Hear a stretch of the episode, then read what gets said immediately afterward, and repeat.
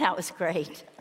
I don't know how many of you this morning walked off um, from the streets and came in and sat down at a small group table.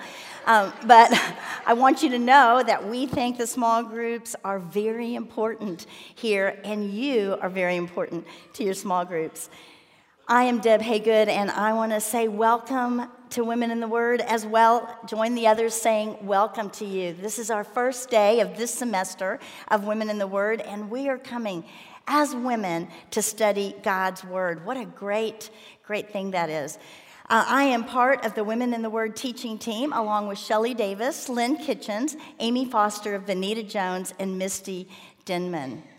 Thank you so much for coming. It's such a great joy for you to be here, such a great delight. Um, I know that this first day might cause you some jitters, the first day of anything can cause you jitters. So some of you may be out there feeling a little anxious, uh, a little uncomfortable, especially if this is your first time ever to be at Women in the Word. So I don't want to embarrass you, but if it's your first time ever, will you raise your hand so we can see that and welcome you? So good. Great. Thank you. Thank you for coming. Um, and I have a question, I have a story for you about first aid jitters. My grandson Dylan is 10, almost 11, and he started fifth grade a couple of weeks ago. And he lives in the woodlands, and in that school district, fifth and sixth grade are in a separate school called intermediate school. Now, they change classes and they have lockers with combination locks. The teachers help them, and there's a lot of supervision, but it looks different than elementary school. So, on the first day um, of school starting, I was out on my back patio praying for all the kids starting school and for my grandkids when suddenly I hear a ding and I look down and there I have a text on my phone and it says, Hi, Grammy, this is Dylan.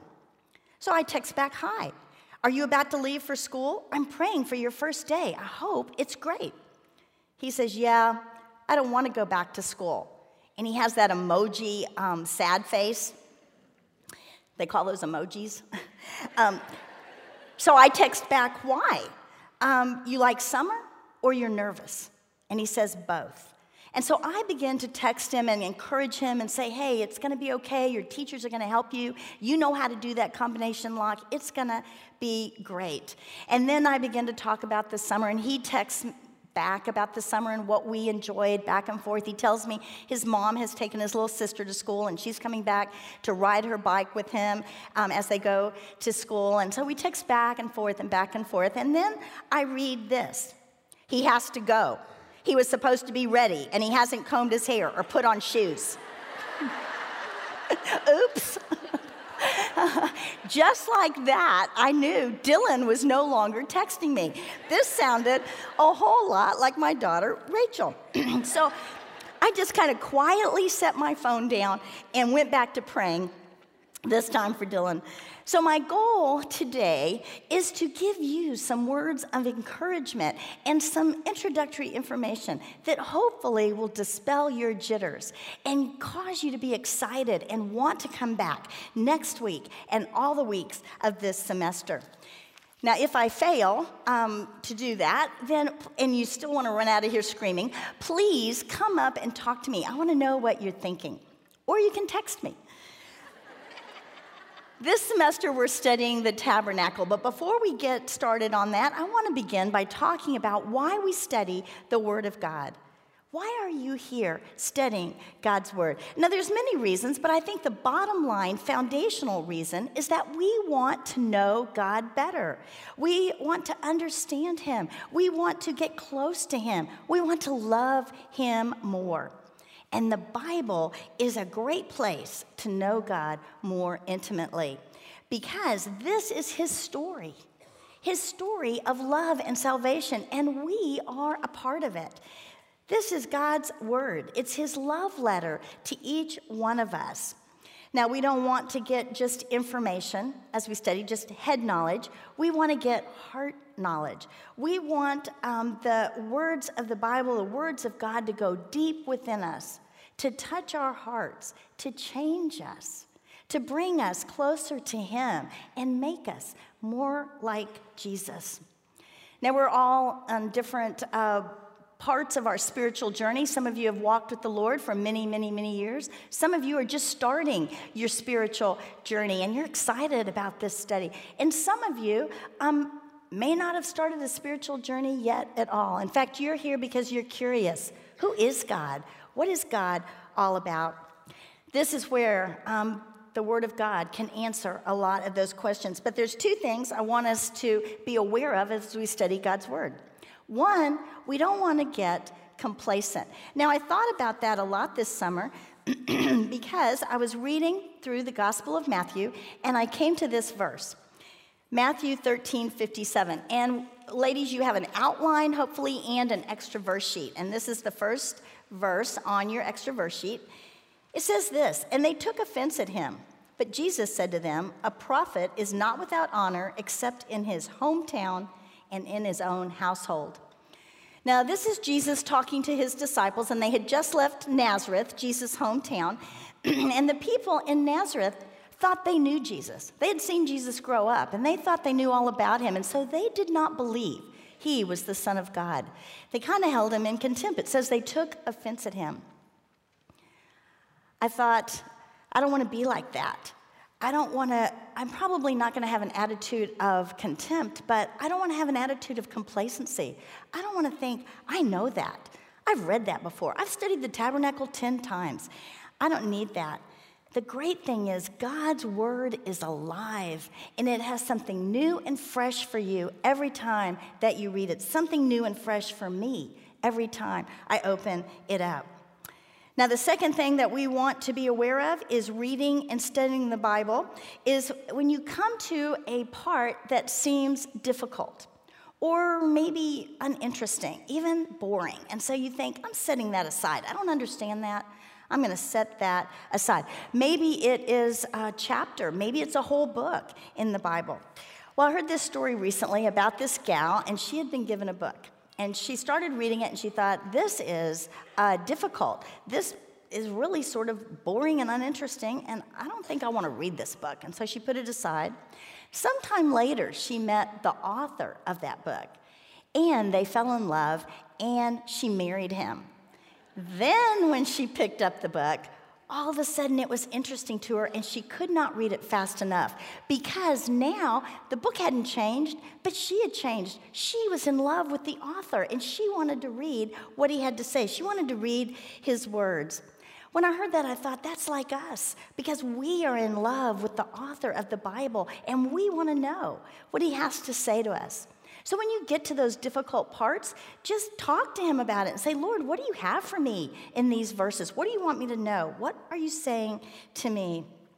And that brings me to the study questions. Each week, we're going to have three pages of study questions uh, that go along with the scripture that we're studying, and those are designed for you.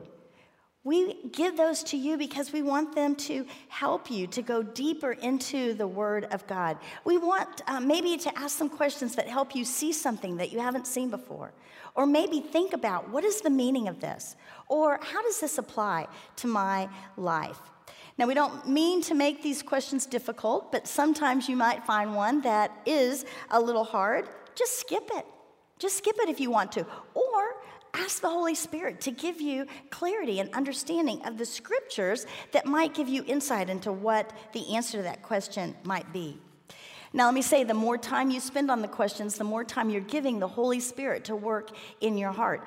You can take 20 minutes right before you come to Bible study and do your questions, or maybe you might want to take a page each day and do the questions on a separate day and think about them and ponder them and pray over them.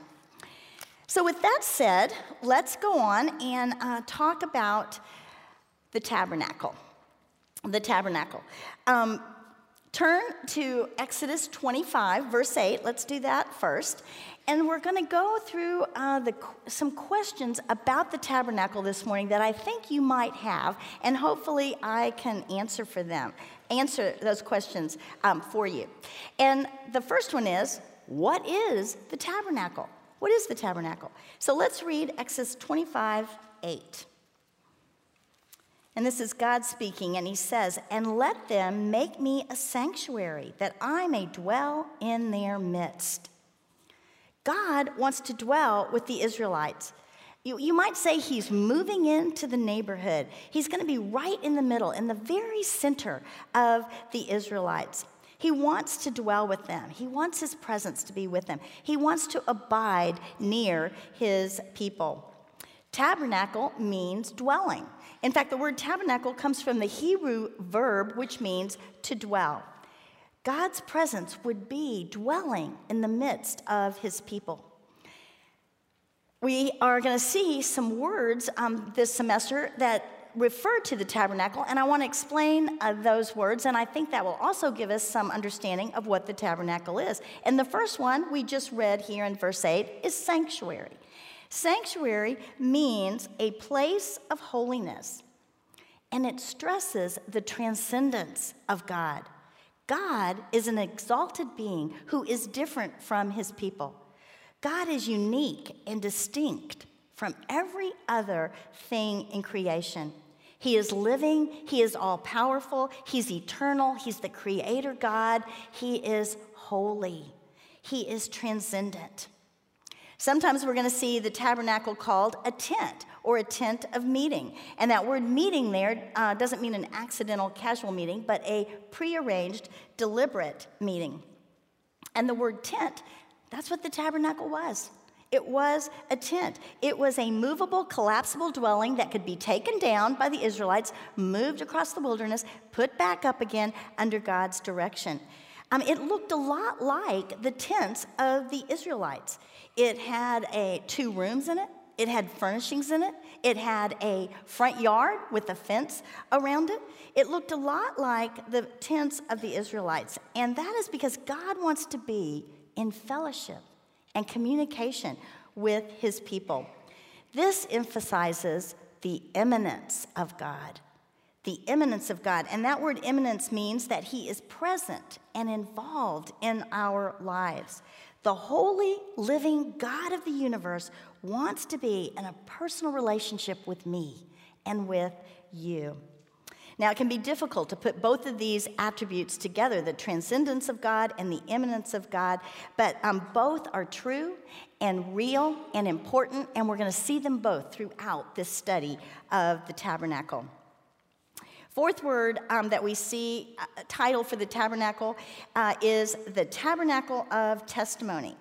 Now, sometimes the two tablets of stone that had the Ten Commandments written on them, we usually just call them the Ten Commandments, but they were also known as the testimony.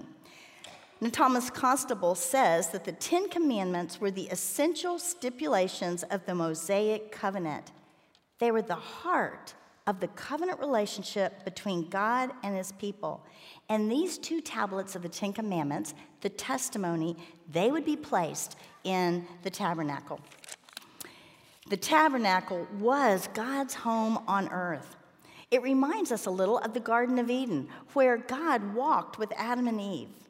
But when they rejected God um, through their disobedience, they were exiled from the garden. And down through the ages, there is something within us that longs to be at home with God. Now, for us as believers, we know that one day we will be home with God in glory, in heaven. And Hebrews 8, 1 and 2 tells us that um, the true tabernacle is in heaven, that tent. In fact, on your verse sheet, I'm not going to read it for time's sake, but it's Hebrews 8, 1 and 2, tells us that the true tent, the true tabernacle, is in heaven. So, this tabernacle on earth is really a piece of heaven on earth. Philip Ryken says that heaven is where God is. So when God came to live with his people, he brought heaven down with him. So, ladies, as we study the tabernacle, it's like walking into the heart of God. Walking into the heart of God. Which brings us to our next question Why study the tabernacle? Why should we study it? Well, we just answered it, the first one right there. It's like walking into the heart of God. The awesome, transcendent God of the universe loves me and wants to be in relationship with me. And we see that truth in the tabernacle. So we study the tabernacle because it reveals the character and heart of God. Second, We study the tabernacle because we want to know how sinful, unholy, disobedient people can be in fellowship with a perfect, holy God.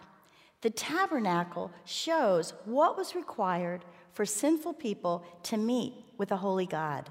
The tabernacle shows a pattern of worship designed by God. God designed the tabernacle. Now, it was a great privilege and a great blessing for the Israelites to have God living in their midst. No other nation had the one true and living God living among them. But with this privilege came a great responsibility for the Israelites because they had, their camp had to be a holy camp, a place where a holy God could dwell. So, as we study the tabernacle, we are going to learn more about words like redemption and atonement and forgiveness and salvation. The study of the tabernacle will help you more fully understand what those concepts really mean. Third reason we study the tabernacle, it might be my favorite, it points to the Lord Jesus Christ. It points to the Lord Jesus Christ. Everything in the tabernacle speaks of either the person or the work of Jesus in the New Testament. It's amazing. It's one of the amazing things about this study.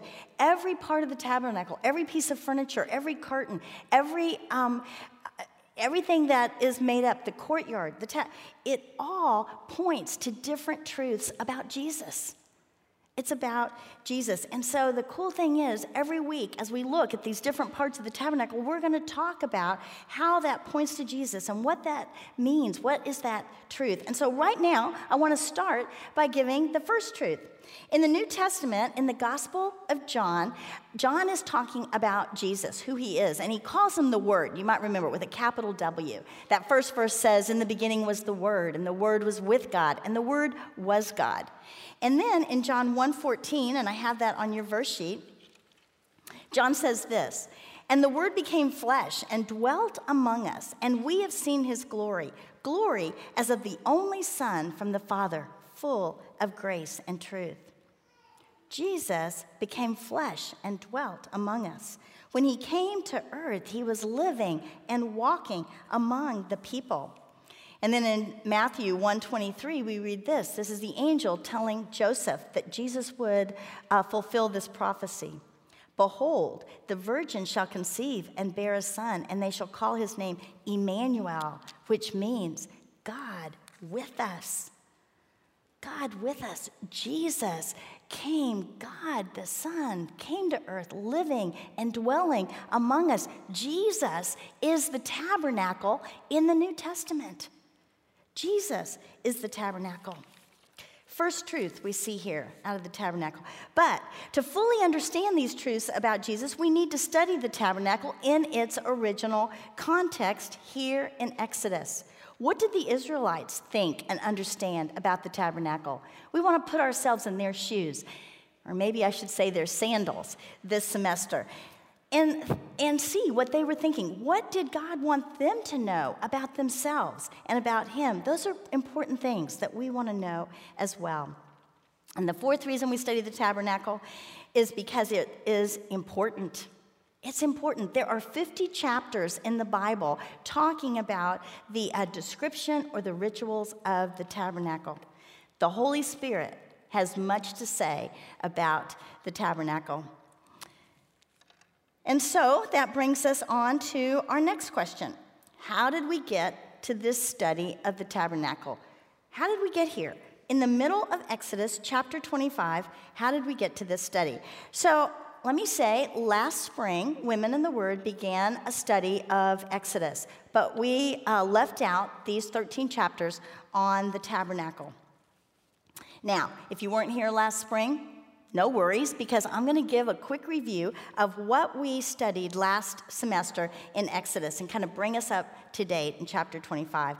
As chapter 1 open, uh, opens up in Exodus, we quickly see that it is really a continuation of the story in Genesis. And in Genesis, Abraham comes on this scene. Now, Abraham is from the line of Seth, Noah's son of blessing, and God calls Abraham to come to a new place, to Canaan, That's present day Israel. Abraham obeys God, he listens to him, he goes to the new place. God promises Abraham three things. He says, I will make you a great nation. That means he's going to give him many descendants. And he promises him land, physical land. And God promises Abraham blessing. Not only is he going to bless Abraham and his descendants, but he tells Abraham, From you will come a blessing for the whole world. And that is a reference to Jesus Christ. Jesus, born of Mary, would come from the line of Abraham. So Abraham has a son Isaac, Isaac has a son Jacob, Jacob has 12 sons. And you might remember Jacob is renamed Israel. So it's his 12 sons and their families and descendants that make up the nation Israel. One day there's a famine in the land of Canaan, and so Jacob and his 12 sons and their families go to Egypt where there's food. Now, um, there's 70 people when they get there, and that's where we open up in the book of Exodus, and they've been in Egypt for 400 years, and they have multiplied. Their families have grown and grown until the Pharaoh is afraid of them, and so he enslaves them. In spite of Pharaoh's attempt to stop the growth, God's plan and promise to Abraham prevails, and they continue to grow in number until they are 2 million or more. This is the baby boom. This was a great population explosion, but they are still greatly oppressed and worked ruthlessly as slaves to the Egyptians. God sees their plight, He hears their cries, and this is when Moses comes on the scene. Now, I'm not going to talk about Moses' uh, life, but let's start here with he goes to Midian, he flees Egypt, and then um, God calls out to him from a burning bush. And he says to him, I will deliver my people. Go, Moses, and take my people, the Israelites, out of Egypt. So, after some debate, or maybe much debate, Moses goes to Pharaoh and he says, God says, let my people go. And Pharaoh says, no, no. In fact, I'm going to make things harder for the Israelites. And he does. And their suffering is intensified greatly. And so Moses goes back to God, confused and despairing, and says to God, What is going on?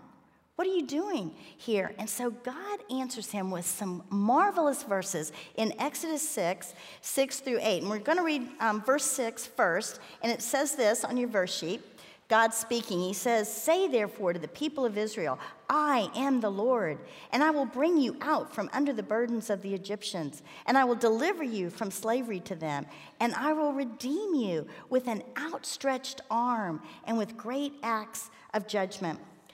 This begins a chain of events with God totally in control. And we see God's power and plan in the 10 miraculous plagues. Pharaoh finally says, Go. Go, Moses, take the Israelites and go. And so they do, and then Pharaoh changes his mind. Once again, he's done this over and over with the plagues, and he sends his armies out after them. And again, we see God's miraculous power at work, his redeeming power, as the Israelites walk through the Red Sea on dry land, because God has rolled back the waters. And then when the Egyptian armies get in the middle, the waters roll back on top of them. And next, we see God's love and provision as He supplies the Israelites with food and water as, they, as He directs them through the wilderness to Mount Sinai.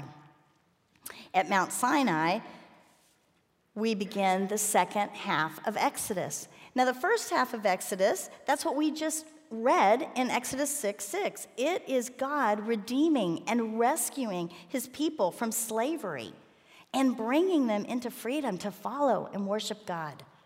The second half is God's desire to be in a covenant relationship with his people. That is the second part of what he says in Exodus 6. Look at verses 7 and 8. I will take you to be my people, and I will be your God, and you shall know that I am the Lord your God, who has brought you out from under the burdens of the Egyptians. I will bring you into the land that I swore to give to Abraham, to Isaac, and to Jacob. I will give it to you for a possession. I am the Lord. God desires to be in a covenant relationship with his people. And we see that begin in chapter 19 when he tells Moses, I have another verse here, to tell the people this Exodus 19 5. Now, therefore, if you will indeed obey my voice and keep my covenant, you shall be my treasured possession among all people. And he goes on to say that they will be a kingdom of priests and a holy nation.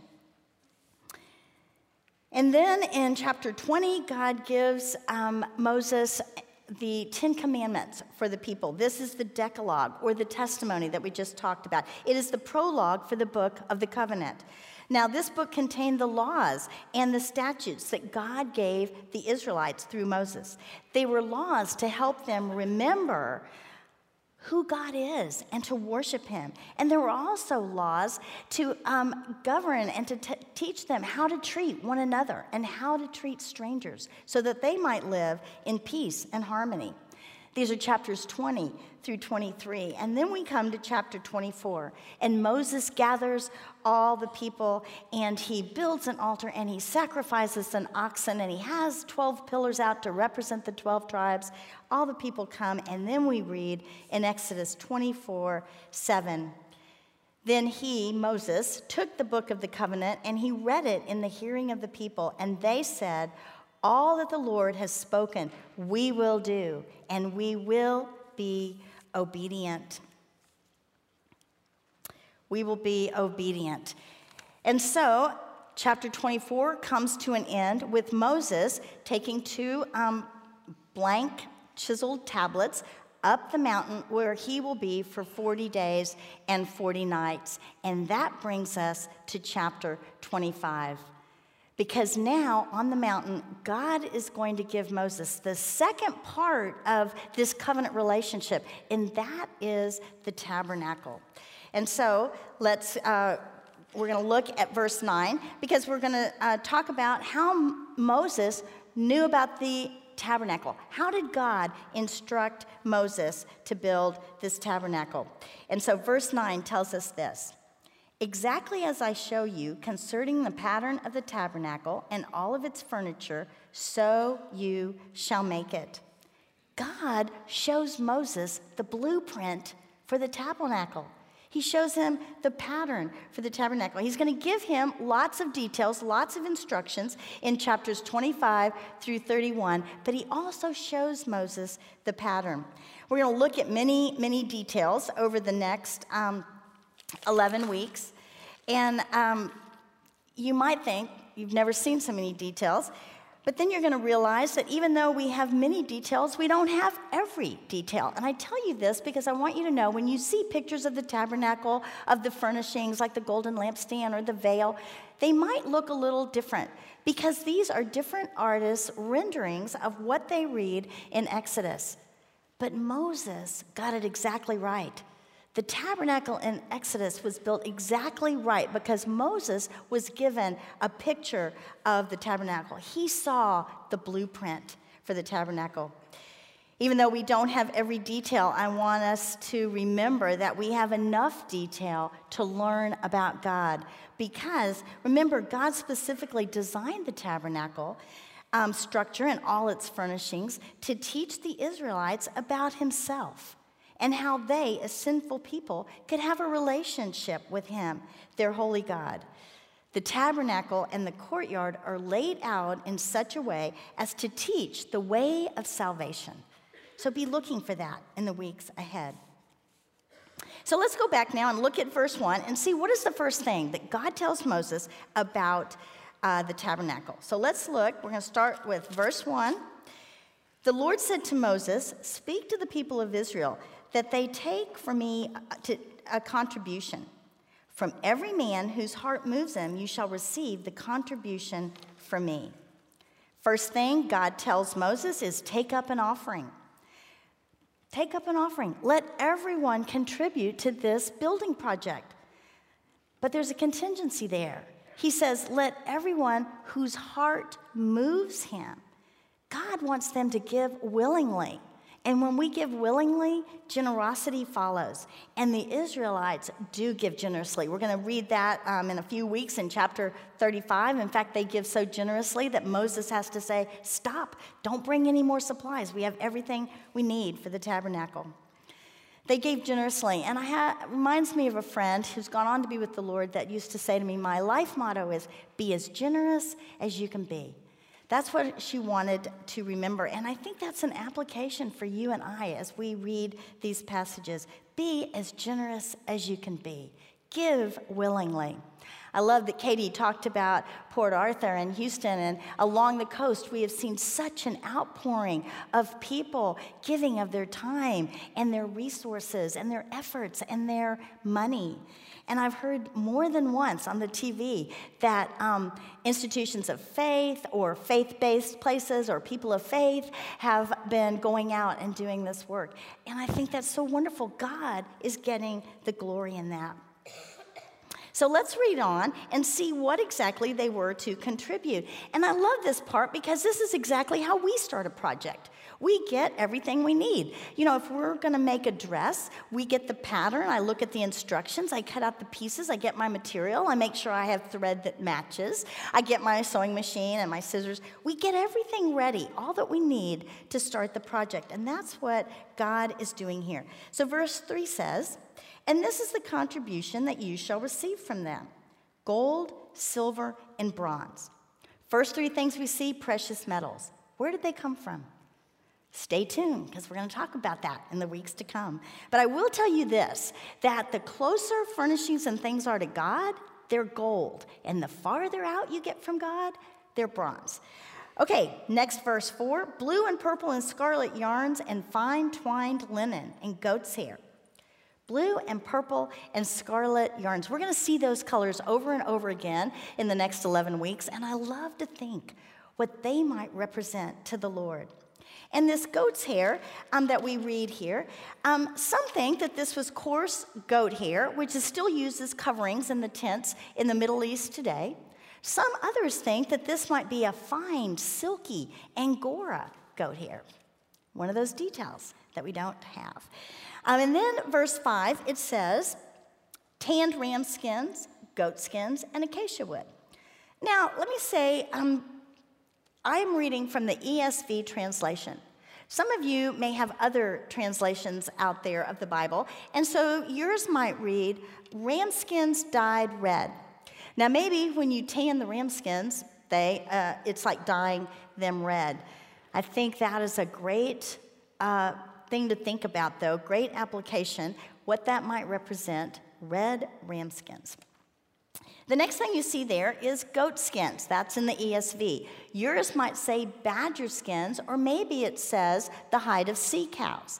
Now, um, there's some differing opinions on what this word means. I like the thought about sea cows because I grew up in Miami, and so I know all about sea cows. We call them manatees, and they are a large mammal that live in the ocean and they were very plentiful in the Red Sea, which was close by to where the Israelites were camping. Could have been the hides from sea cows. Next, we see the acacia wood. Now, there were many acacia trees in the Sinai Peninsula where they were encamped. And so, this wood is very sturdy and it would be good for a construction project. Then we go on in verse 6 and it says, Oil for the lamps, spices for the anointing oil, and for the fragrant incense. You know, if they didn't have much, if they didn't have um, a lot, they could bring oil for the lamps, or they could bring spices, or they could go cut down an acacia tree and bring the wood. And then finally, we read in verse 7 onyx stones and stones for setting for the ephod and for the breastplate. We're going to talk in a few weeks about the ephod and the breastplate. Those are part of the garments for the priests, and these precious stones are going to go on them. So some were asked to bring these gemstones. 14 items here that they were to bring to the Lord, their contributions. And I think that's pretty amazing. These 14 items would be all that they would need to build the tabernacle. Be looking for these different items over the next weeks to come. Okay, I want to take a few more minutes here and talk about um, kind of the diagram of the tabernacle to put a picture in your head. Um, and so, if we can put that slide up. And uh, I want to talk about the different parts of the tabernacle and the order that we're going to study them in. I hope this helps you. Okay, here is a diagram of the tabernacle. Let me see if I can get my little thing to work here. All right, I don't know. Um, you guys see it? I'm sort of blind. Okay, this smaller rectangle in, uh, at the end here, this is uh, the tabernacle. This is the tent. And you see this little room, it says ark in it. That is the Holy of Holies. And that's what we're going to study first. The Holy of Holies, where uh, that held the Ark of the Covenant. And that held the Ten Commandments. We're going to start there because this is where God would dwell right here in the Holy of Holies. And so God is at the center. This is the heart of his home on earth. So we're going to begin with God at the center because that's where we want God in our lives, at the center of our lives. Because the truth is, ladies, we may not see it or realize it, but God is at the center of everything that goes on. So that's where we want God, right in the center of our life. So we're going to start with the Holy of Holies and the Ark of the Covenant next week. And then we're going to move on to the holy place. Can you guys see that? That is this next room here. And we're going to look at two pieces of um, furnishing in there the table of showbread and the golden lampstand, bread and light. I think we can see some applications to that already. And then, third, we're going to look at the structure. How is this tabernacle made? It's got boards and uh, ceiling and roof and curtains and drapes. We're going to look at that, and we're going to look at the veil, and that's the line that um, separates the Holy of Holies from the holy place, that line there is a beautiful woven veil. We're going to look at that. Then next, we will study the altar of incense that's right in front of the veil. Then we're going to move out into the courtyard. That's the courtyard. And it was um, surrounded by beautiful linen fence that was held up by posts. On the east side, down here on the right, this was where there was a beautiful curtain. It was the door. It was the one and only way to get into the courtyard. One door, one way to get into the courtyard. First thing you would see uh, when you entered would be the altar of burnt offering, and that's where they would bring their sacrifices. And then behind that, you see the bronze laver. That is uh, really a basin that held water where the priests could wash their hands and feet before they entered the tabernacle. And that brings us to chapters 28 and 29, where God gives Moses the institution of the priesthood. Um, Aaron would be the first high priest. And all the high priests after that would come from the line of Aaron. Now, Aaron was Moses' brother. They were from the tribe of Levi. And so the tribe of Levi would be the priestly tribe. Now, the priests had two jobs. The first job was to serve in the tabernacle and to represent the people before God. Their second task was to represent um, God to the people. And that um, they would do that by teaching them the law and helping them to obey it. And by the way, ladies, we are also called a holy priesthood. That's on your verse sheet in 1 Peter 2 5. It says, You yourselves, like living stones, are being built up as a spiritual house to be a holy priesthood. And that brings us to, and, and our task, by the way, is to represent God to people out there. And also, we can intercede for people to God. That brings us to chapter 31. These are all the instructions of the tabernacle, and the 40 days are complete, and Moses is walking down the mountain. But something very wrong has happened in the camp while he was gone. Now, that story is in chapters 32, 33, and 34. We studied that last semester, so I quickly want to just remind us of that story. Um, while Moses was gone, there were some people in the camp that became, some Israelites that became impatient. And they thought, hey, where's Moses? When's he coming back? We don't know. So they go to Aaron and they say, hey, we need a God to go before us. Make us a God. And so Aaron, I still to this day don't understand it, fashions them a golden calf. And they begin to offer sacrifices to it and worship it. And they begin to drink and party and revel and sing. And it's really like a giant orgy going on among some of the Israelites. And as Moses is walking down the mountain, he sees this and he hears this, and he is furious. And he throws down those 10 tablets with the 10 commandments on it. He's angry. And God says he is going to turn away from the Israelites.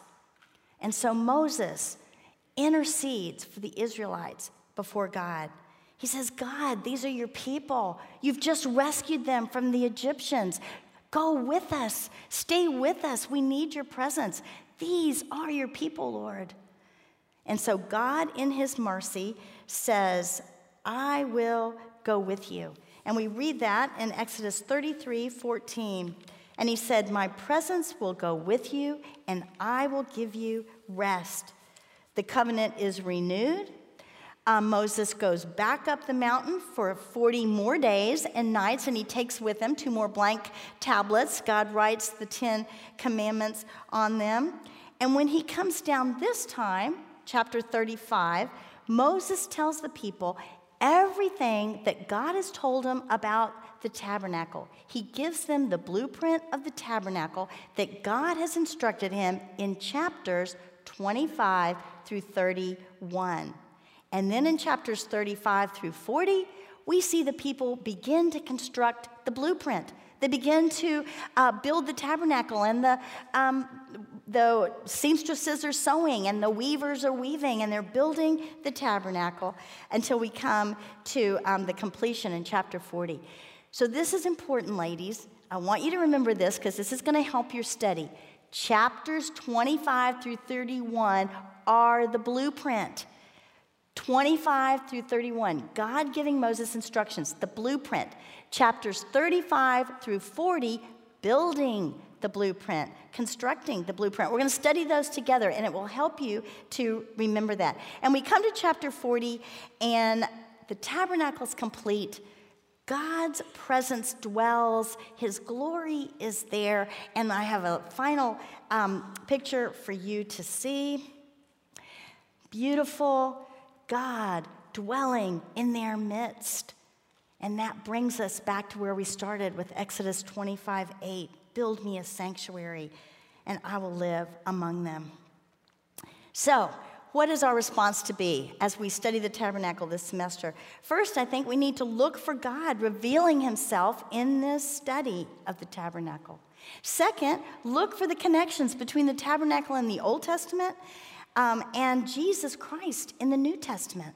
Look for those connections. And third, get ready, ladies, as we study the tabernacle, to praise and worship God as He draws you close to His heart.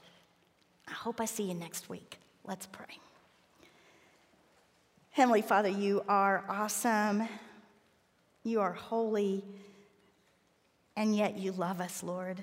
You love us and you want to be near us. Father, thank you so much for this study of the tabernacle. Thank you for your word, Lord, that shows us who you are, shows us how much that you love us. And Father, we want to love you and worship you and praise you all the more. Bless these women that have come, Father. I pray you would open their hearts and their minds to understand everything that you have for him and we know for us. We know that that will happen, Lord, because you are a great and mighty and good God. Lord, I ask these things in Jesus' name. Amen.